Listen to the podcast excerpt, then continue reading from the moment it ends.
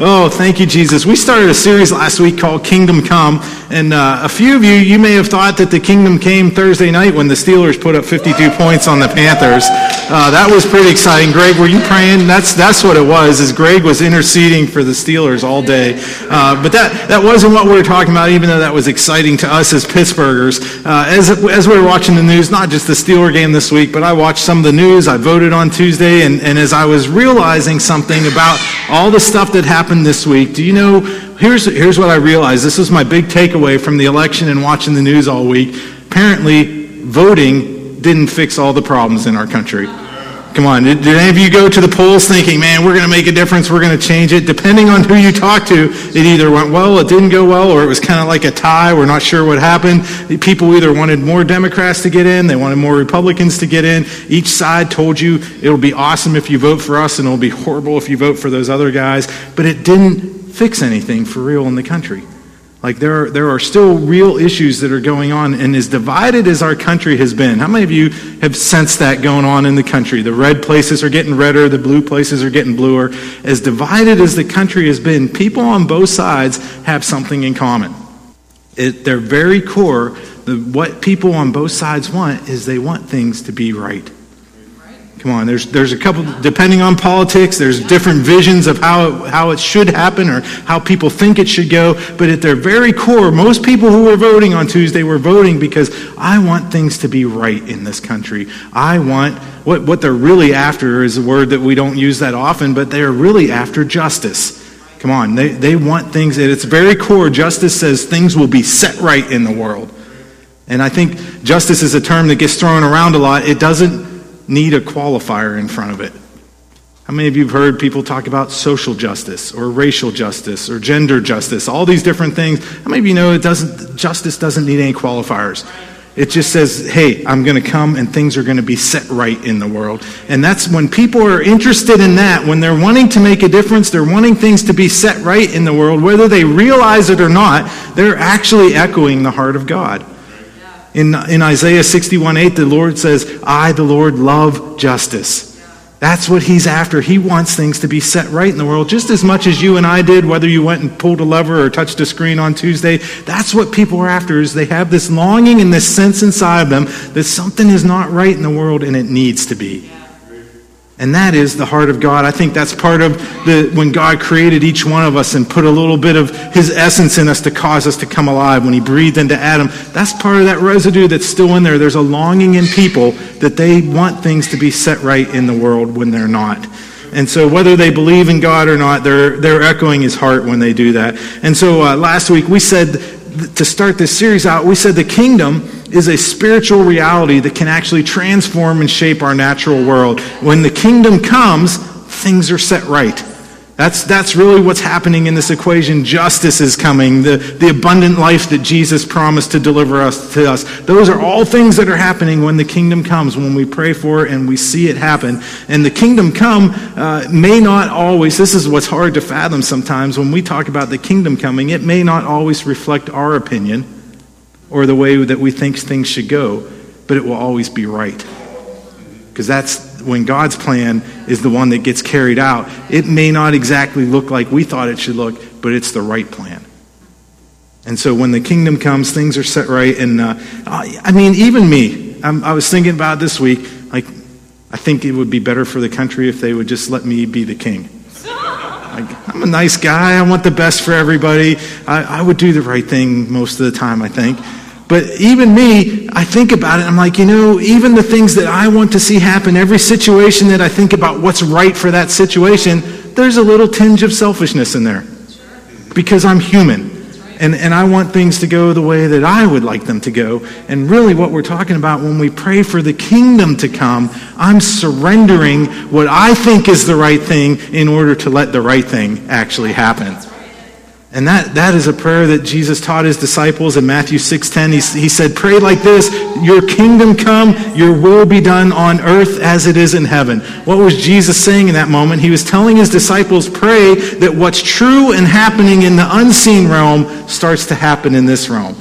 That's the prayer that he's asking for right there. And when, he, when we do that, stuff starts to flow. Heaven starts to appear around us. The kingdom comes. Things are set right in the world. And he didn't say, pray for what you want to see happen. He said, pray for what the Father wants to see happen.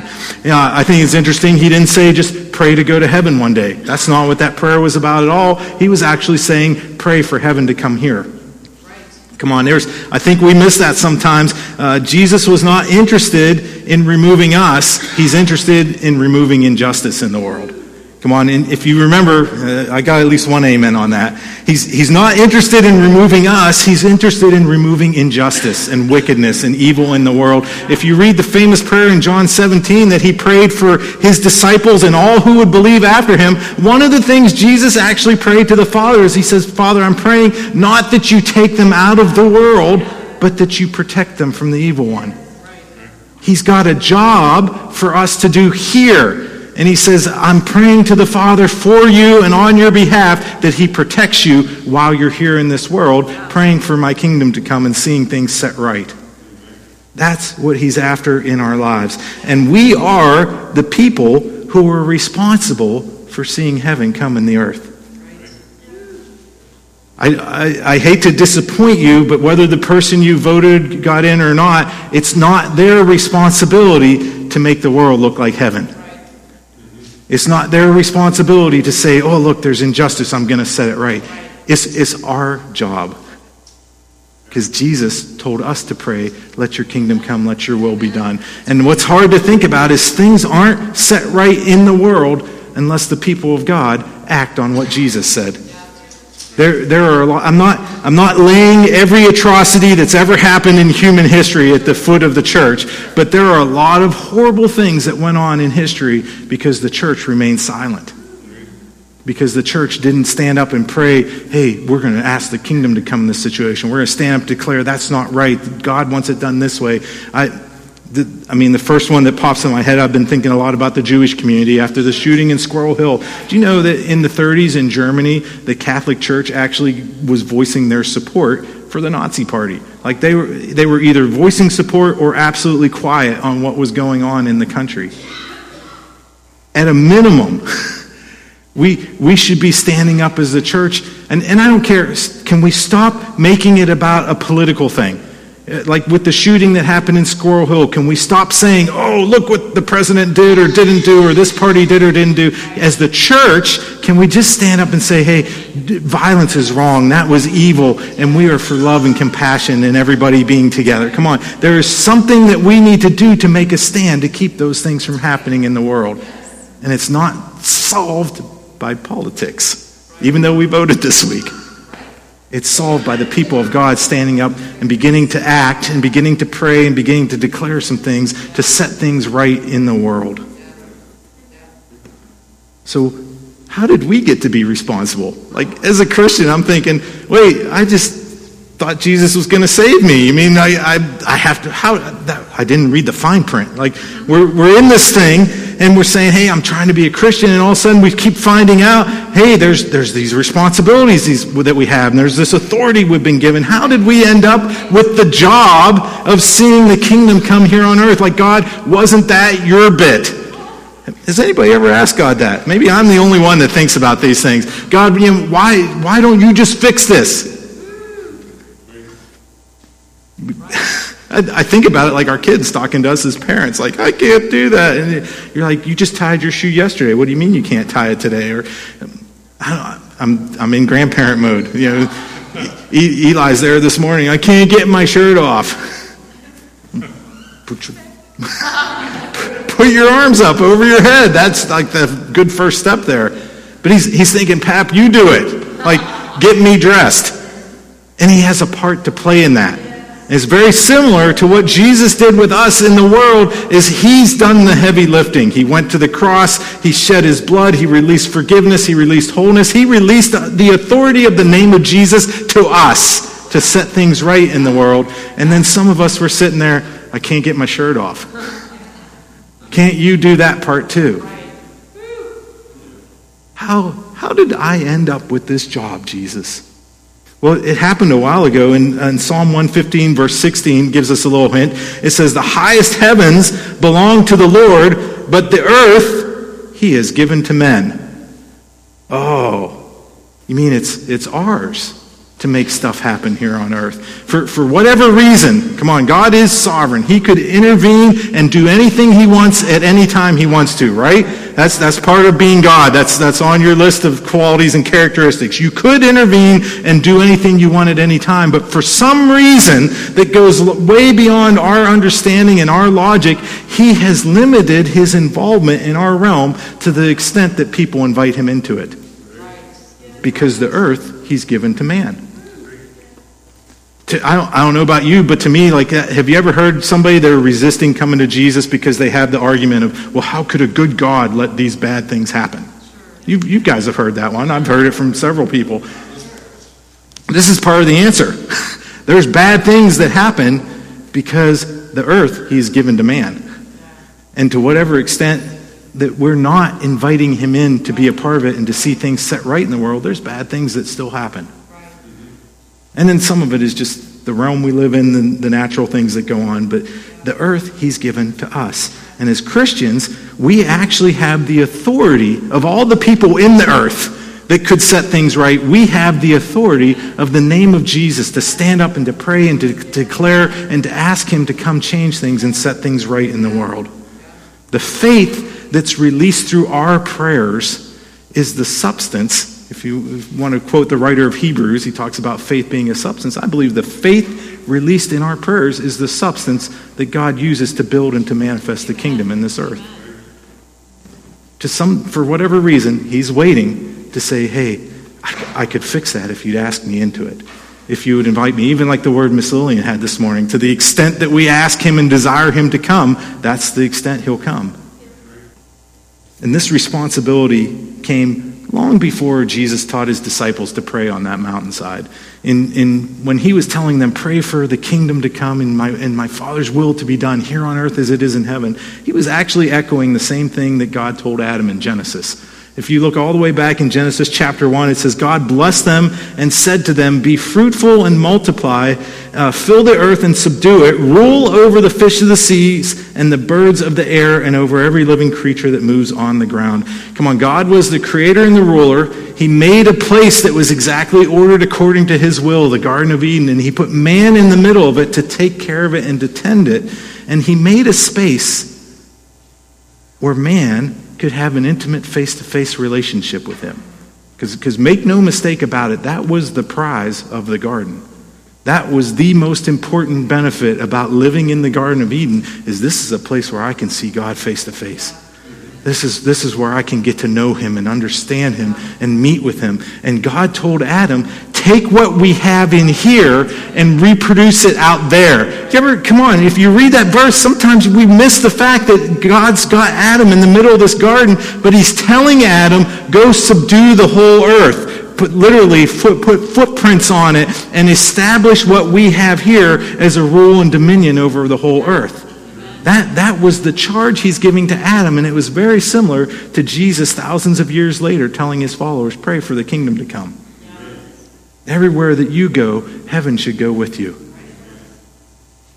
And so he told Adam that, said, export the kingdom to the rest of the earth. And I think that's still what he tells us today.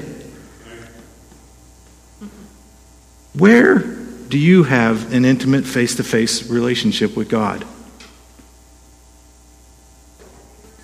Everywhere you go. That's, that was a great answer, Mom. I can count on my mom for tracking with me sometimes.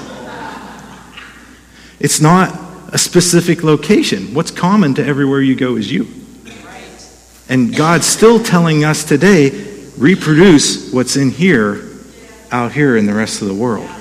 Just, just like Adam was in a garden in a physical location having that relationship, we carry that relationship with us inside. And, and the things that we can have in our life, the peace, the joy, the, the things that he brings to us, the salvation and the wholeness, he's saying the same thing he said to Adam, subdue the whole earth with what's going on inside here. And he wants us to carry it out. What comes out of that intimate relationship, use it to establish the kingdom in the earth. In, in Romans 14, 17, there's a little bit of insight. Uh, Paul says, The kingdom of God is not a matter of eating and drinking, but of righteousness, peace, and joy in the Holy Spirit. There's something internal that is part of the kingdom. That's where it starts. And this was, come on, this was a radical thought for the Jews. When Paul wrote this, they were used to, we show everybody that we're part of God's people by what we eat and what we drink.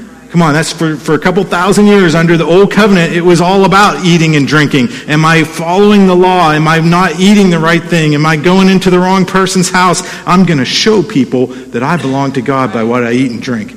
And it was revolutionary and radical for Paul to come on the scene and say, that doesn't matter at all. That's not going to establish the kingdom. What it is, is what's going on in here the righteousness, the peace, and joy, the, the realm of the Holy Spirit operating inside of us. It's a kingdom that can't be shaken because it's not dependent on our external circumstances. The kingdom starts right here inside of me. And that's, come on, I keep going. Maybe I've just had it on my mind all week. Like I go back to thinking about what happened in Germany in the 30s. And there's a, what was his name? The, the guy that was in the concentration camps that he wrote, Hey, after everybody takes away your freedoms, all you have left is the ability to choose how you're going to respond. That guy could walk in the peace and the compassion and the understanding of the kingdom because it was inside of him, even though he was locked in a prison cell. And ask me sometime later this week, and I'll tell you his name because it might be Bonhoeffer. Thank you. You read that book. The kingdom isn't dependent upon where we are and what's going on. It's dependent on, on us being there and that relationship that we have with Jesus. So uh, when Paul writes the, that the kingdom is righteousness, peace, and joy in the Holy Spirit, it, it was also uh, kind of stirred people up because the Hebrew mindset about righteousness, it wasn't just right living, it was being rightly related to what was going on and the people around you. And so when he says it's righteousness, peace, and joy, part of the fruit of the kingdom is how we're interacting with one another. It's, it's not just like, oh, I was watching you, you did that wrong thing, or you said that hateful word, or whatever it is, the right living, the sinful stuff. It really is about how are we treating and interacting with each other as well. The fruit of the kingdom can first be seen in our relationships. Later on to the Corinthian church, Paul says, hey, if, if I have the faith to move mountains, but I don't have love, it's not worth very much at all. So, uh, in its simplest form, this, I wanted to, everybody's like, give a definition for the kingdom. What's it mean? It's hard to narrow it down to one thing. You can't really. But in its simplest form, the, the kingdom coming is any time the will of the king is done. That, that really is, uh, boil it all down, take out all of the circumstances and everything else. The kingdom coming happens when the will of the king is carried out. Because if you remember last week, we said every kingdom has a king, a reign, and a people. And so the reign is what the king wants done, how he wants things ordered, what it looks like. And when the reign of the king is carried out, the kingdom has come and things get set right in the world. Jesus is the king, right? Uh, make sure we're all in the same room. Look at your neighbor and say, Jesus is the king. All right, so, so we're declaring that we are members of his kingdom. If you're saying that he's the king, then what he said and did in his life is what he wants the kingdom to look like. If, if you study the life and the, what Jesus said, what he did, that's what the kingdom coming looks like. And there, there's a whole bunch of ways that you could go with this, I think, and uh, preach about it. You could probably do a ton of Sunday messages, but I just boiled it down to a couple things that you can kind of generally group things that Jesus taught about into these categories. So I'm going to tell you three things this morning that I think these are the areas that Jesus desperately wants the kingdom to come in our lives. And I, I, got ahead of myself to mention it, but relationships is number one. That's Jesus wants the kingdom to manifest in the relationships that we have with people. In John 13, he said, A new command I give you love one another. As I have loved you, so you must love one another. So there's, there's a couple things when I read that verse, I see, oh, he's giving a new command. What's, what's he mean by new command? Well, well, the first thing is I'm giving you a new command. That means that's superseding the old commands I've given you. This is the one I want you to focus on. This is what's the most important. The, the law of the kingdom is the law of love. A couple times Jesus said, Hey, all the prophets in the law hang on this love God and love your neighbor. And twice later in, in the epistles, Paul says it all boils down to love your neighbor. Like he, he simplified it even further. He said, If you're loving God, you will love your neighbor. That's the number one thing. The law of the kingdom is the law of love. Paul calls it a more excellent way, didn't he? In 1 Corinthians, he says, Let me show you a more excellent way. And then he spends a whole chapter writing about what love looks like. Later on, Paul says, Hey, owe no man anything except the continuing debt to love one another. So, love is what he's after. That was a new command, and it affects how we relate to each other. And I think you can also say it's, it's a new command because it really was different than the old one. The old command said, Love your neighbor as yourself. What does he say in this verse? Love each other as I have loved you. Come on, Jesus loved us more than he loved himself. How do I know that? Because he laid down his life for us. So it's a new command because it goes above and beyond the old one. I just I don't love my neighbor just as myself, but I have to be willing to love my neighbor the same way that Jesus loved me. Ouch. That takes it to a whole nother level. Uh, if you have a broken relationship in your life right now, that's a place where you can pray for the kingdom to come. That's a place where something needs to be set right in the world.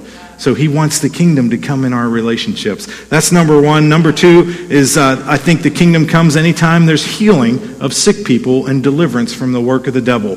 That if you cannot divorce that from Jesus going around and proclaiming the kingdom, every time he started talking about the kingdom, it says he healed all the sick people in their midst. He cast out demons. He set them free from all the bondages they were in. That is part of the fruit of the kingdom coming, is when people get healed and set free from the devil.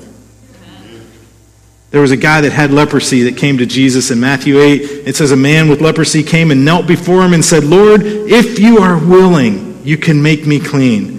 Jesus reached out his hand and touched the man. I am willing, he said. Be clean. And immediately he was cured of his leprosy. Come on. It's never a question of whether or not he's willing. Come on, the answer is always yes, he's willing for it to happen. And this guy came and he's asking, come on, we, sometimes we ask these prayers, Lord, if it's your will. And he's up there saying, it's, it's my will. I am willing. Jesus was willing to heal people, and he did it all the time. And he's, that's part of the fruit of the kingdom coming. Healing is still happening today. If, if we are expecting it and willing to look for it, people are still being healed today. Here's, here's a picture of an article I saw this week. This was online. Literally, this is a local CBS news story that was just had an, an online news story. And it's about this guy who the doctors were baffled because he had a brain tumor on his x rays. And then when they went to have surgery, the date of the surgery, there was no brain tumor. And it, it says the doctors were baffled. And this, this whole article talks about how the, the guy was a member of this church and they laid hands on him and they prayed for him and they, you know, his faith community was so important to him. And here's this, this is in real, like, an, I don't want to say real news, fake news. What are, it's not fake news, that's real news. It's, and it's not even Charisma Magazine or one of those other outlets, like the local CBS news station saying, we don't know what happened to this guy, but he got a second chance at life because a brain tumor disappeared out of his head healing is still happening today because the kingdom is still coming. And, and I say, I said last week, we are in this place of tension between the kingdom has been released, but we don't see the fullness of it all the time. Here's an article about a guy getting cured from a brain tumor. We had grandkids with runny noses and fevers all week.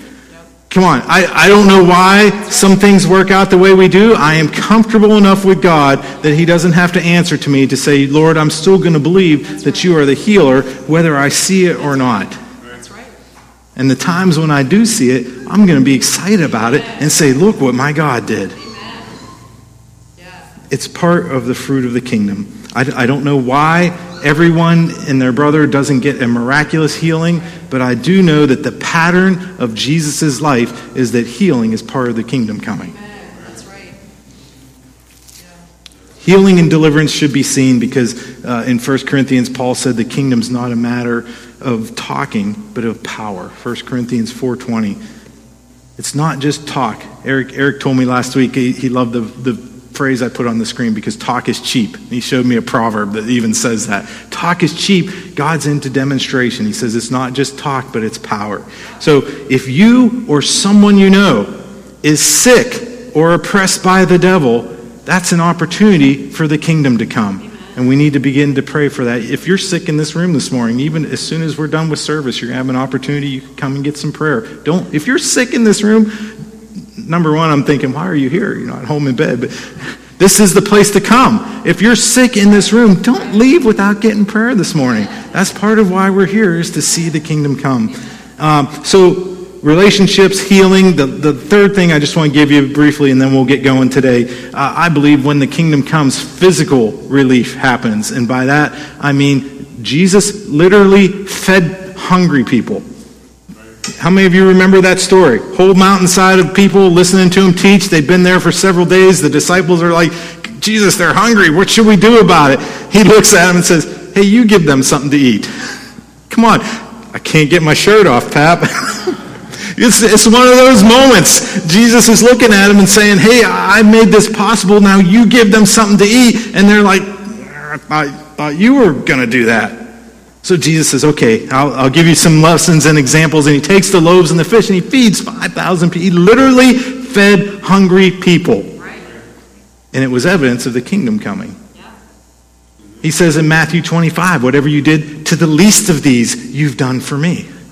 What was he talking about? He was literally talking about feeding them and clothing them and visiting them while they were in prison, being connected to them. He says that's part of the fruit of the kingdom coming. Oh, come on, think about Jesus. He saw the plight of people's condition and it stirred him and moved him with compassion because he looked at it and said, That's not right. That's not how my father designed it to be. That's not how I wanted it to be. And then he went and did something about it. And he turns around and tells us this in, uh, in the book of James, chapter 1, verse 27. It says, True spirituality that is pure in the eyes of our Father God is to make a difference in the lives of orphans and widows in their troubles and to refuse to be corrupted by the world's values. Many, many translations have true religion there. Uh, the Aramaic could be translated as true ministry, but it really is about justice coming, about seeing the kingdom come, about seeing things that are not right and setting them right. And not, you, you could get in trouble for preaching that, I guess, but not necessarily people that can do something about their own condition, but that people that are in hopeless situations because of what life has dealt them. The, the widow didn't ask for her husband to die. I guess maybe there could have been a couple over the years, but by and large, the widow did not ask for her husband to die. She is in that because of the, what life has dealt her. And we're called out of the place of compassion of saying that's not right to do something about that. The orphan didn't ask for their parents to die. And God says, this is, this is really the ministry that pleases me, that stirs me, that gets me involved, is when we take care of the people that aren't able to take care of themselves.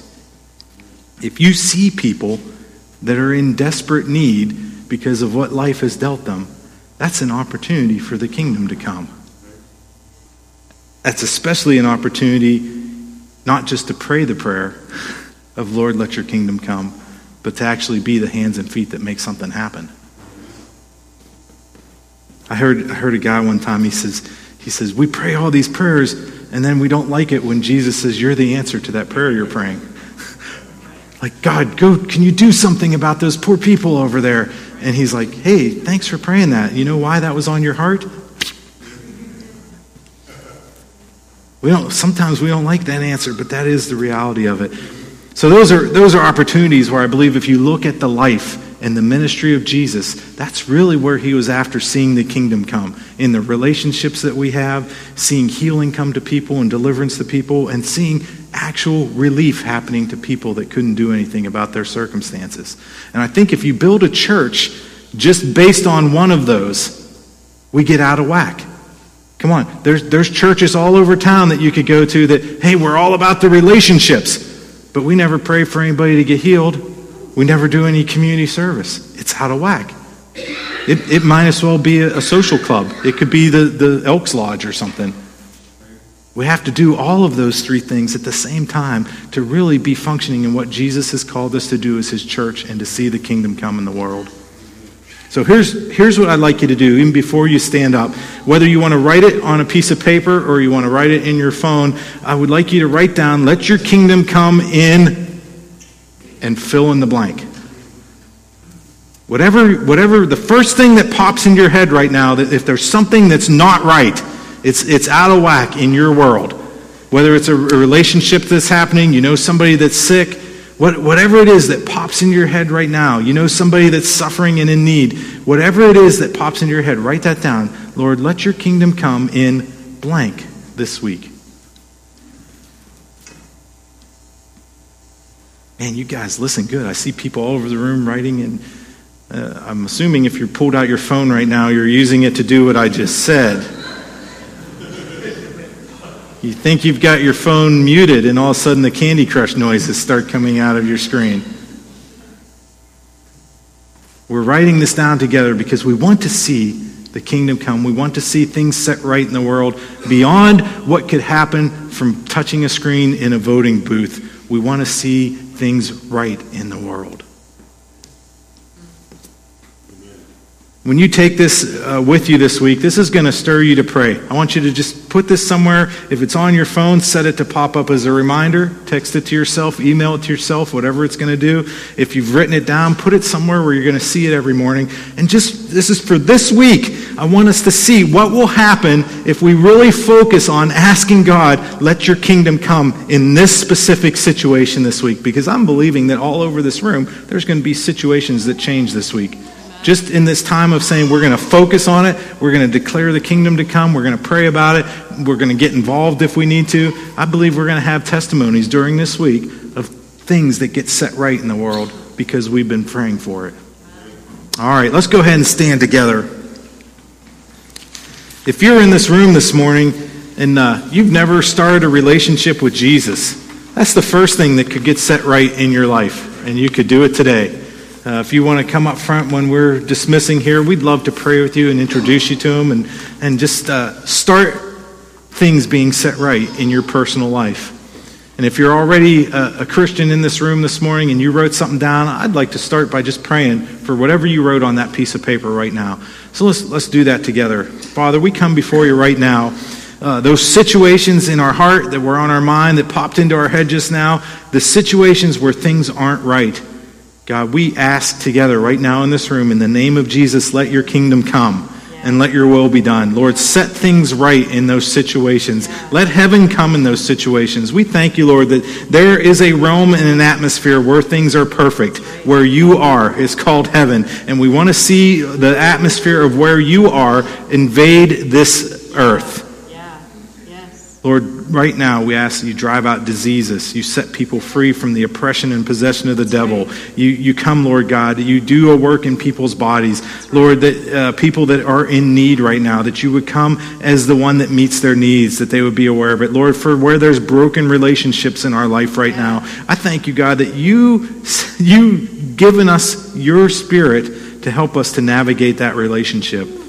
Lord, where it's broken right now, we know it's not right, and we ask for your kingdom to come. Let, let love be what we're known for, Lord God, in our relationships. God, we honor you this morning in this place. We have an expectancy, Lord God, that you are able to do things in our lives that we could never make happen ourselves, that your kingdom can come in us. We just honor you this morning, Lord. We thank you for your blessing upon our lives. Even as we go from this place, Lord, we don't go alone and in our own strength, but you are with us every single place that we go. We just give you the glory for that and the honor now. In Jesus' name.